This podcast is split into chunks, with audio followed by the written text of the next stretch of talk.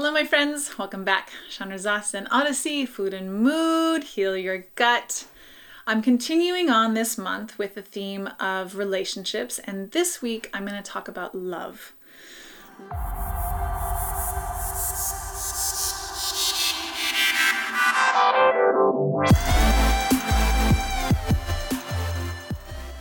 Love is an emotion, it is a feeling. Love is a physical vibration in our body. And just like every other emotion that we have, it is caused and created in our minds by our thoughts. The thoughts that we think create our feelings. So the same goes for love. Our thoughts, the way that we're thinking, the thoughts that we're thinking, create the feeling of love. All right, I have a little story that I told you guys, I think, in another podcast, but I just want to tell it again because it was such an impactful story for me that I'm going to share it again. So it revolves around a little apple core, a little apple stem that my partner has for many years left around he loves eating apples. He eats a lot of apples. And he oft he used to leave little apple stems everywhere. And i had this story in my head that he that he didn't respect my time and that he was leaving them around for me to clean up and that he thought that I was just this housewife that would clean up after him. I had this whole narrative, this whole story of what this little apple stem meant every time he left it somewhere, which was often. And I was like telling myself this story and creating all of these really negative feelings towards my partner. I was I was building this case around how he doesn't love me and how he doesn't respect me and this this big story and creating all these quite negative emotions. And when I learned about this concept that the stories in our head are creating the feelings that we have, I decided to apply it to this apple stem. And I said, okay, so if this apple stem is not causing my bad feelings, if it's my the thoughts in my head, what are the thoughts in my head? And I realized it's this story that I have that I'm making this apple stem mean this thing. What if I told a different story? Could I apply this and make this work? And it shocked me it was in within like one or two apple stems that I looked at the apple stem and I felt the negative energy come up and I was like, wait a minute, what story am I telling myself? And I was like, what story do I want to tell myself? How could I feel love? Is it possible that I could feel love from this apple stem that has created all of this pain for me? And I said, you know what? I'm going to decide that every time this he leaves this apple stem around, that it's a little love note and he's telling me that he loves me.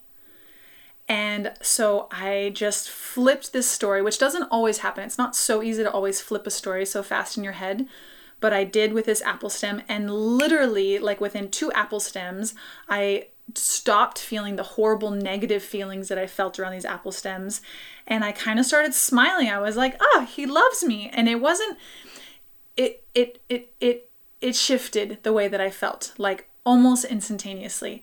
And for me, it really made cemented this concept that it is the stories in our head, the thoughts in our head, what we're making something mean that's creating our feelings. So, what little things in your life are creating what what's are creating pain, emotional pain for you? And what is the story that's between the apple stem and the feeling? What is that story that's making us actually feel that feeling? And what about choosing love? What about realizing that we have the option to make things mean different things? We can tell the story from different perspectives. We're not, it's not the apple stem that's causing the pain, it's the story that I had in my head. So I know that this week is Valentine's week, and I know that love is one of the m- most ultimate, best feelings that all humans want to feel and seek and look for. And so I want to encourage you to look in what in your life at who you want to love a little bit more, like which what what relationships, what what areas do you want to feel more love in your life? And how can you shift the thoughts, the stories, the what you're making something mean in your head so that you can feel more love? It's cool, right? It's a little trippy. It's a little it's it's not normal speak. It's not what we're taught about emotions.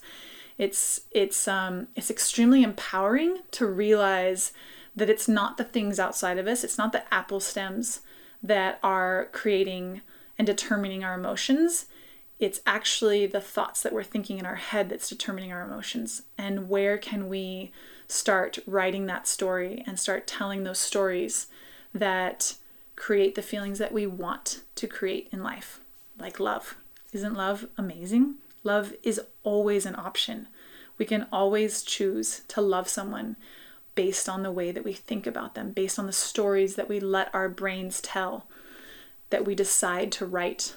One more quick thing on love. So, just I, ha- I want to connect it to gut health.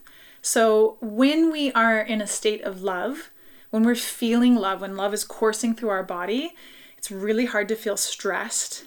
And we have a lot of really good hormones going on. We have oxytocin and we have low cortisol levels. So, when we're feeling love, when we're practicing generating love, then we are healing our body. We're allowing our body to be in a state of relaxed healing. So, if stress is causing inflammation, causing cortisol levels, if stress is damaging our tissues and making it hard for our body to heal, then love is the opposite. Love is the place that is really a healing place for our body and our gut health to be. And when we feel love, we often make really good choices for ourselves. When we love ourselves, we do things that are healthy for ourselves. So, gut health and love go hand in hand. All right, have a beautiful week. Happy Valentine's Day. Love.